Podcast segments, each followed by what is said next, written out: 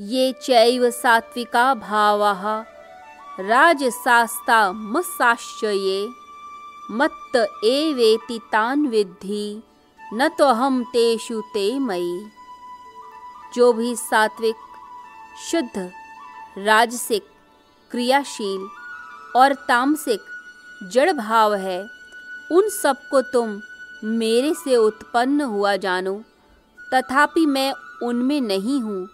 वे मुझमें हैं। भगवान श्री कृष्ण समझाते हैं कि जितने भी गुण हैं प्रकृति के, चाहे सतोगुण हो, रजोगुण हो या फिर तमोगुण हो, ये तीनों गुण जो प्रकृति में व्याप्त हैं, जिनके कारण ये प्रकृति है, ये सब मेरे आश्रय के कारण हैं। मैं इन पर आश्रित नहीं हूँ, ये मेरे ऊपर आश्रित हैं। मैं इनसे निर्लिप्त हूँ, ये सब मुझमें है। परंतु फिर भी मैं अनछुआ हूँ। सब कुछ मेरे अंदर ही है। प्रकृति परमात्मा के कारण है। परमात्मा प्रकृति के कारण नहीं है। तो प्रकृति है भीतर, परमात्मा के, और परमात्मा कह रहे हैं। असंख्य प्रकृतियाँ बनती हैं और मिटती हैं। अगर हम देखें, एक बड़ा सर्कल हम बनाएँ बिग सर्कल उसके अंदर छोटे सर्कल बनाना शुरू करें। और छोटे सर्कल बनाते चले जाएँ, छोटे से छोटे सर्कल बनाते जाएँ। तो सबसे छोटा सर्कल जो सेंटर में होगा, वो समझिए है प्रकृति। और जो बड़ा सर्कल दिख रहा है, वो है परमात्मा। तो प्रकृति परमात्मा में है, परमात्मा प्रकृति में नहीं होते। तो प्रकृति के कारण ये सारा जगत दिखता है। माया है यह। अलग अलग रूपों में दिखती है, इतनी सुंदर है, मन करता है प्रकृति को देखने का। परंतु जो परमात्मा है, उन्हीं के कारण यह प्रकृति है। प्रकृति हो ही नहीं सकती परमात्मा के बिना। असंख्य प्रकृतियाँ जन्म लेती हैं, मिटती हैं और परमात्मा में विलीन हो जाती हैं। भगवान कहते हैं, तुम मुझे जानने का प्रयास करो, ना कि प्रकृति में डूबे रहो। जैसे हम देखते हैं, सागर में लहरें उत्पन्न होती हैं, ऊपर जाएँगी, नीचे जाएँगी। बिल्कुल ऐसे ही प्रकृति परमात्मा में उठती है और गिरती है। सब कुछ उसी परमात्मा का ही हिस्सा है। परंतु मनुष्य प्रकृति में ही उलझा हुआ, परमात्मा में प्रवेश नहीं करता। जो परमात्मा में प्रवेश कर जाता है, उसमें प्रकृति होती है। परंतु जो प्रकृति में ही रह जाएगा, यानी उस छोटे सर्कल में रह जाएगा, वो परमात्मा को प्राप्त ही नहीं कर सकता। लोग संसार की चीज़ों में ही उलझे हुए। एक बुद्ध पुरुष भी संसार में जीते हैं और एक सामान्य इंसान भी संसार में जीता है। एक सामान्य इंसान को भूख लगेगी, प्यास लगेगी, उसकी ज़िंदगी में भी घटनाएँ घटेंगी। और एक बुद्ध पुरुष के जीवन में भी घटनाएँ घटती हैं। परंतु एक बुद्ध पुरुष, एक व्यक्ति जो एनलाइटेंड है, उसे बहुत सारी चीज़ों का कोई फ़र्क नहीं पड़ता, प्रभाव नहीं पड़ता। परंतु एक कॉमन मैन एक आम आदमी बहुत जल्दी प्रभावित होता है, रोने लग जाता है। मृत्यु समीप आने लगती है तो लोग एकदम से ऐसा लगता है, प्राण ही सूख गए। परंतु जो बुद्ध पुरुष होंगे, मृत्यु के समय भी मुस्कुराते हैं। कई बार तो जो हत्या करने आए हैं, उन्हें भी माफ़ कर देते हैं। जिसने जहर दिया, उसको भी माफ़ कर दिया। जीसस को सूली पे लटकाया जाता है तो अंत में क्या बोलते हैं? अंत में रोते नहीं कि मेरा ये शरीर मिट रहा है, मैं क्या करूँ? लोगों ने अन्याय किया है, नहीं। अंत में कहते हैं, मरते हुए कि हे परमपिता मैं अपने आप को तुझे समर्पित करता हूँ, अपनी आत्मा को तुझे देता हूँ। तो जब मृत्यु होगी तो जो एनलाइटेड मैन होगा, जो बुद्ध पुरुष होगा। वो प्रकृति से निकल कर परमात्मा में प्रवेश कर जाएगा, लेकिन जिसने प्रकृति को ही जाना, वो प्रकृति में ही रह जाएगा। वहीं मिट जाता है। इस नश्वर जगत में ही घूमता रहेगा। छोटे सर्कल में ही गोल गोल घूमता रहेगा। उसे बड़े सर्कल के बारे में पता ही नहीं कि बड़ा सर्कल है क्या? कहाँ है? हमें उस बड़े सर्कल की तरफ़ जाना है। नज़र कहाँ हो परमात्मा की तरफ़? ना कि इस संसार की तरफ़। बस नज़र उठाने की बात है। ध्यान कहाँ है? अभी ध्यान इस शरीर पर ही अटका। ध्यान होना चाहिए परमात्मा पर। अब भूख लगेगी एक व्यक्ति को।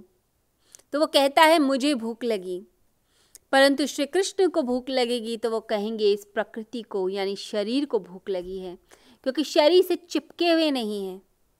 जब शरीर से जुड़ाव होता है तो शरीर पे चोट लगेगी, कष्ट होगा, भूख, प्यास, सुख, दुख सब अपना लगेगा।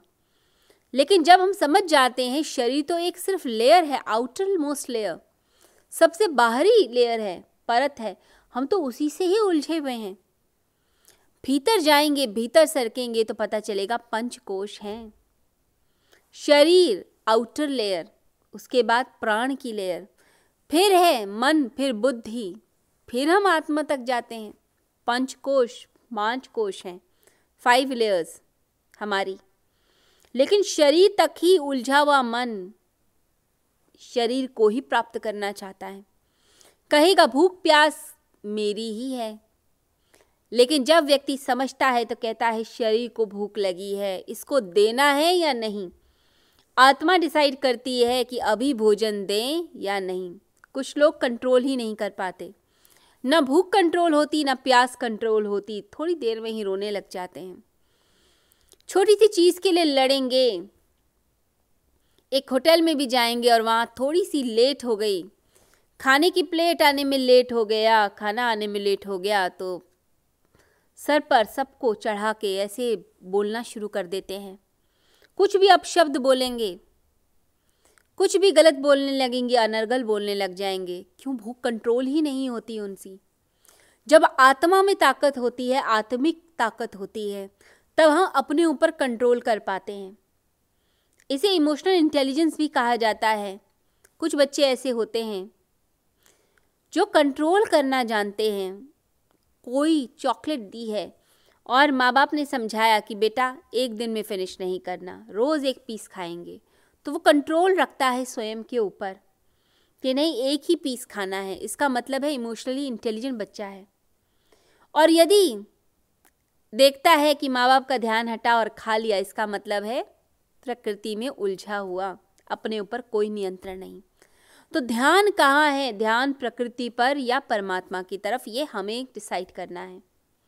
तो परमात्मा में जिसका ध्यान होगा, वह व्यक्ति अपनी ज़िंदगी में एक अलग ही रूप रंग में रहता है।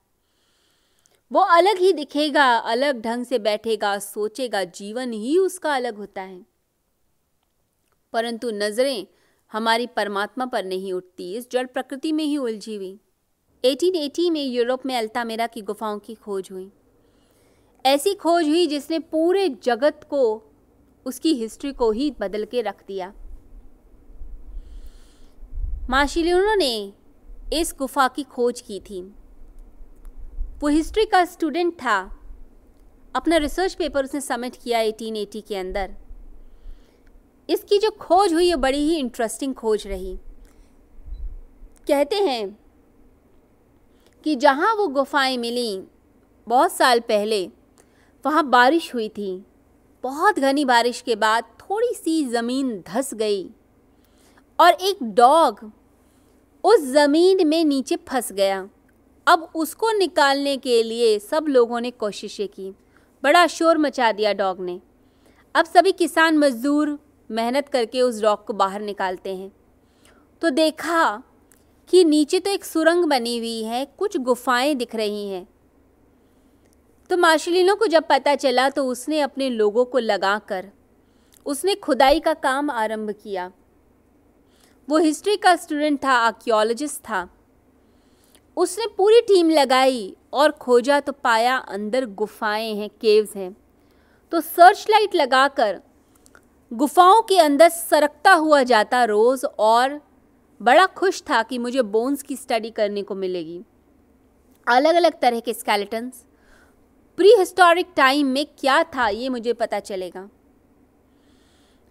तो बीस हज़ार साल, तीस हज़ार साल पुरानी ये गुफाएँ प्राप्त हुई थीं, जो अपने आप में बड़ी ही अद्भुत गुफाएँ थीं। तो छः दिन तो अकेला जाता रहा। सर्च लाइट सर पे लगा रखी थी। थोड़ी सी रोशनी जिससे दिखाई दे कि मैं क्या कर रहा हूँ। सातवें दिन उसकी जो छोटी बेटी थी, मारिया उसने कहा कि मैं भी साथ चलूँगी। तो बड़ी हैरानी की बात है, सात से आठ साल की बच्ची ने ऐसी खोज की, जो पूरे विश्व के अंदर बड़ी ही प्रसिद्ध हो गई। उसके फादर ढूंढ रहे हैं, बोन्स को, स्केलेटन्स को ज़मीन के ऊपर खोज कर रहे हैं। और मारिया का ध्यान बोन्स पर नहीं, वो आसपास देखती है। और एकदम से चिल्लाकर बोलती है अपने पिता को कि, डैड, ऊपर देखिए, कितनी सुंदर पेंटिंग्स हैं। हैरान ही हो गए कि कहाँ तो वो बोन्स को ढूंढ रहे थे और कहाँ इतनी सुंदर चित्रकारी मिल गई। तो आँखों पर विश्वास ही नहीं हुआ। अल्तामीरा की गुफाएँ फ़ेमस ही उन पेंटिंग्स के कारण हैं, क्योंकि इतनी सुंदर चित्रकला कभी भी नहीं मिली थी। और पहले यह समझ थी लोगों की कि पुराने ज़माने के लोगों को तो कला का ज्ञान ही नहीं था। वो तो बस अपने खाने पीने को और रोज़मर्रा की ज़रूरतों को ही पूरा करते थे। परंतु उसके बाद हिस्ट्री बदल गई कि इतनी सुंदर चित्रकारी भी हो सकती है, इतनी सुंदर चित्र बन सकते हैं। और वो सारे चित्र जो थे, वो चारकोल से पॉलीक्रोम पेंटिंग्स बनी हुई थी। और ऊपर केव पर, उसकी छत पर इतनी सुंदर चित्रकारी, वहाँ पर जो फूल थे, पौधे थे, उस समय के। कुछ एनिमल्स की पेंटिंग कुछ बैलों की, सांड की, कुछ हाथों की पेंटिंग्स ह्यूमन हैंड्स की। इतनी सुंदर पेंटिंग्स देखकर सब अचंभित रह गए। पूरे विश्व के अंदर प्रसिद्ध हो गई वो चित्रकारी। आज तक वे फ़ेमस है। यूनेस्को ने उसे वर्ल्ड हेरिटेज साइट घोषित किया हुआ है और उसकी खोज करी एक छोटी सी बच्ची ने जिसकी नज़र ऊपर गई। इंसान का भी यही हाल है। वो ध्यान देता है प्रकृति पर, हड्डियों पर उसका ध्यान है, मिट्टी पर, पत्थरों पर ध्यान है, परंतु उसका जो ध्यान है वो ऊपर नज़र जाती ही नहीं उसकी। प्रकृति में उलझा हुआ मनुष्य कभी परमात्मा की तरफ़ देखता ही नहीं। और भगवान कहते हैं, तू मुझे जान जाए तो प्रकृति को सब जान जाएगा, परंतु तू मुझे जान तो सही। तू जानना ही नहीं चाहता। प्रकृति में उलझा रहेगा तो मुझे कैसे जानेगा? कैसे जानेगा किसने इस जगत को बनाया? कौन है आधार? यश के पीछे भागने वाला मनुष्य, धन के पीछे भागने वाला मनुष्य नहीं जान सकता कि पीछे क्या है, वास्तविकता क्या है। हमें जानना है उस परमेश्वर को जो सबके पीछे है, सबका आधार है। जीसस ने कहा, प्रभु के राज्य को, साम्राज्य को पालो, तुम्हें सब मिल जाएगा। फिर दरिद्रता भी धन बन जाती है, सब कुछ ऐसे मिल जाता है। परंतु जो मिट्टी में, पत्थर में, चीज़ों में उलझे हैं, वो क्या ऊपर देखेंगे? हम प्रेम की मांग करते हैं संसार से, उन लोगों से जो खुद मांग रहे हैं प्रेम को।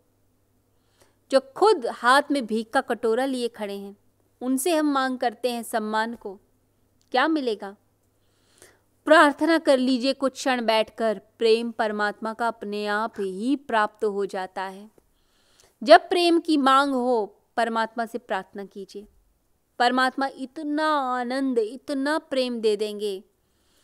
कि जीवन जैसे धन्य हो जाएगा। बाहर मत भागिए, मिट्टी पत्थरों में मत भागिए। जैसे वो व्यक्ति सर्च लाइट लेकर ज़मीन में उलझा हुआ, ज़मीन में जो हड्डियाँ हैं उनमें उलझा हुआ, नज़र उठाकर देख ही नहीं पा रहा, छह दिन हो गए। जब नज़र उठाकर हम देखते हैं ऊपर, तब हमें वास्तविकता पता चलती है, असली खजाना पता चलता है। अपने भीतर के खजाने को समझिए। बस दृष्टि बदलने की देर है, दृष्टि बदलते ही सृष्टि बदल जाती है। हमारा जीवन बदल जाता है, सब कुछ बदल जाता है, परंतु उसके लिए अपने आप को संभालना पड़ेगा। दोबारा से अपने आप को अरेंज कीजिए, ठीक कीजिए। क्यों भटके हैं हम इस संसार में? क्यों? किस लिए? अपने अंदर परिवर्तन पैदा करें। भीतर की यात्रा, अपने भीतर की यात्रा करें। मृत्यु इस संसार का सत्य है। उसको समझने की कोशिश कीजिए। प्रकृति नश्वर है, इसे समझने की कोशिश कीजिए।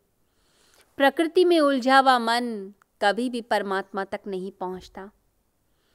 भगवान बुद्ध के समय की बात है एक स्त्री भटकती हुई भगवान बुद्ध के पास आई।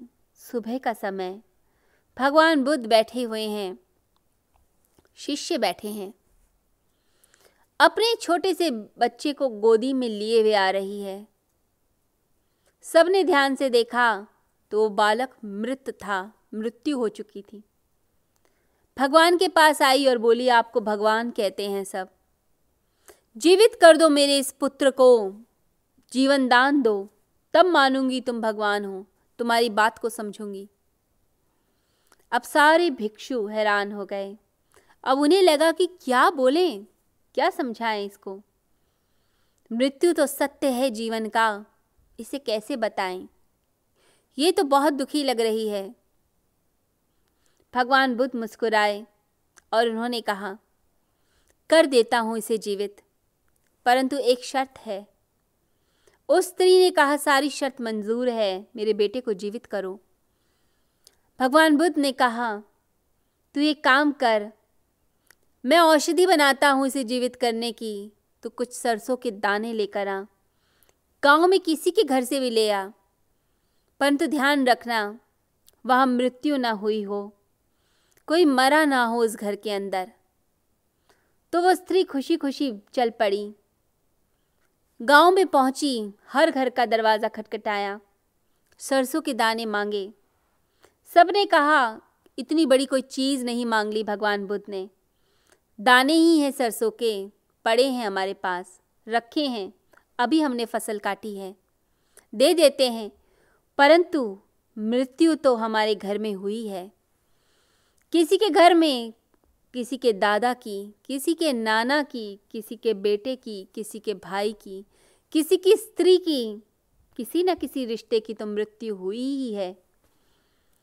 तो वो स्त्री भटकती रही, साँझ हो गई। साँझ जैसी ही हुई, वो वापस भगवान बुद्ध की तरफ़ लौट रही है। भीतर अंदर एक बात उसकी कौंध रही है, एक विचार चल रहा है। कि जीवन का सत्य तो मृत्यु है, हर घर में मृत्यु है। तो मेरा बेटा कोई अपवाद नहीं हो सकता, कोई अलग नहीं हो सकता। तो होठों पर मुस्कान आई, मन में शांति आई, भगवान बुद्ध के पास पहुँची। भगवान बुद्ध ने कहा, लाई हो क्या सरसों के दाने? तो बोली, अब नहीं चाहिए, मत ज़िंदा करो इसे। भगवान बुद्ध बोले, इतनी समझ कहाँ से आ गई तुझमें तो स्त्री बोली, कहने लगी कि बड़ी बुद्धिमत्ता लेकर आई हूँ। हर गाँव में हर एक व्यक्ति के पास गई। समझ आ गया, मृत्यु शाश्वत सत्य है।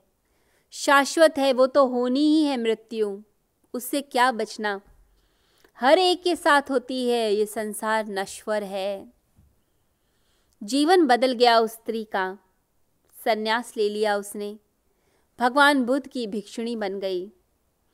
भगवान बुद्ध की राह पर चलने लग गई। सिर्फ़ दृष्टि बदलने की देर थी। जीवन ही रूपांतरित हो जाता है, भगवान कहते हैं। कि तुम नज़र मेरी तरफ़ लाओ, तब पता चलेगा कि मैं सत्य हूँ और ये प्रकृति के नश्वर। इसमें मत उलझो ये प्रकृति मेरे कारण है, मेरे से ही है। मेरे पर ही आश्रित है, ये तीनों गुण मेरे पर आश्रित हैं। तुम उन, इनमें मत उलझो, मुझे जानने का प्रयास करो। जिस दिन मुझे जान लोगे, तुम सब प्राप्त कर लोगे। परंतु मनुष्य इतना अद्भुत कि परमात्मा के अलावा सब कुछ प्राप्त करना चाहता है। धन मिले, यश मिले, पद मिले, प्रतिष्ठा मिले, सब कुछ भगवान दे दे। भीख का कटोरा लिए खड़े होते हैं भगवान के द्वार पे। प्रार्थना थोड़ी ना करते हैं, हम तो भीख मांग रहे होते हैं। लिस्ट होती है तैयार, भगवान ये दे देना, वो दे देना। बस मंगते बनकर पहुँच जाते हैं, ये मांग, वासना और इच्छाओं की मांग है। ये प्रार्थना नहीं है, प्रार्थना का अर्थ होता है। जब हम उसमें लीन होते हैं, उससे कुछ मांगते नहीं। मांगने वाले को नहीं मिलता, ये याद रखिएगा। जब तक हम हाथ पसारते हैं भगवान के सामने, भगवान कभी नहीं देते। आप प्रार्थना कीजिए, प्रार्थना ऐसी कि परमात्मा को ही मांग लिया जाए।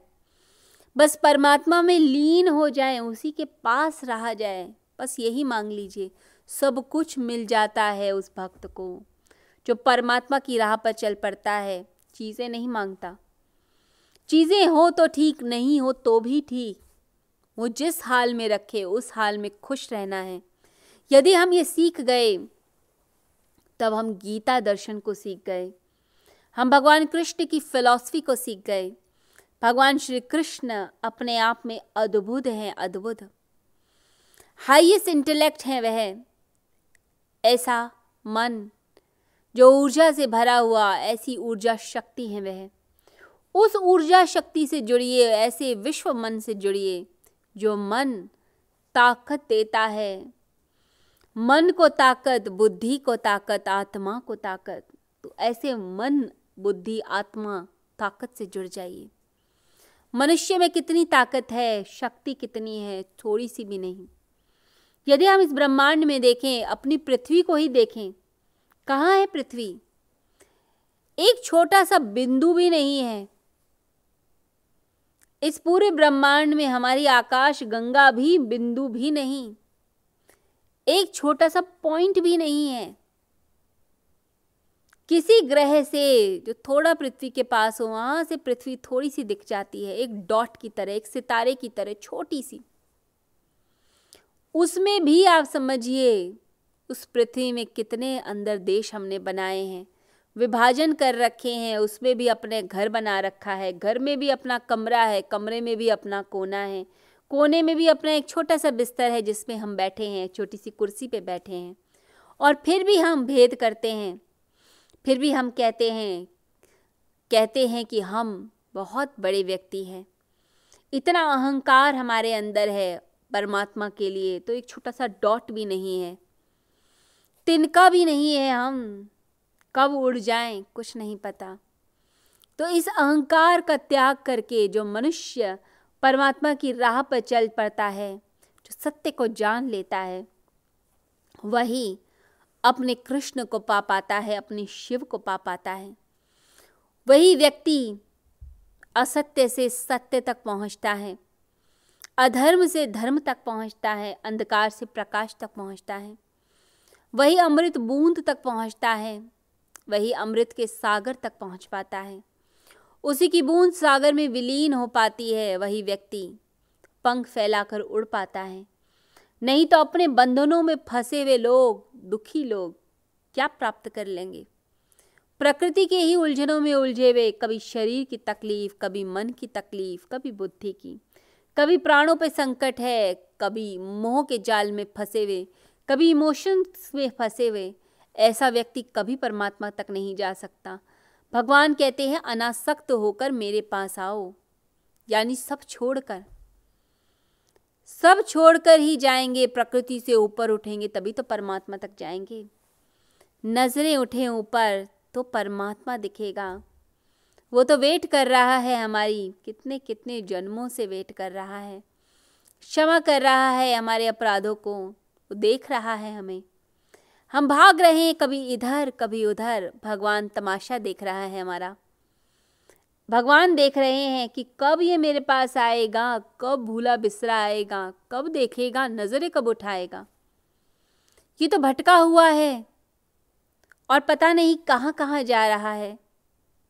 इसे इतनी भी फुर्सत नहीं कि देख ले मैं इसके सामने बैठा हूँ। ये मुझे ही खोजने के लिए इतने इतने प्रयोग कर रहा है। कि खोजना बंद करे, भटकना बंद करे, पर नज़र उठाकर देख लें, मैं सामने ही तो हूँ। बस नज़र का ही फेर है जिस दिन ये बात गहराई से समझ आ जाएगी। जब ये अंदर तक पहुँच जाएगी ये बात गहराई तक जब ये बुद्धि समझ भीतर से जागृत होगी, ये प्रज्ञा भीतर से आएगी, तब ही हम परमात्मा तक पहुँच जाएँगे। उससे पहले नहीं, उससे पहले नहीं पहुँच पाएँगे।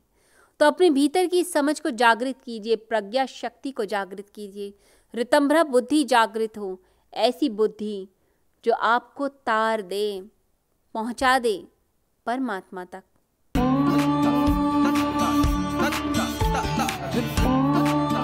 शिवरात्रि वाले दिन एक बहुत बड़ा आयोजन यहाँ होने वाला है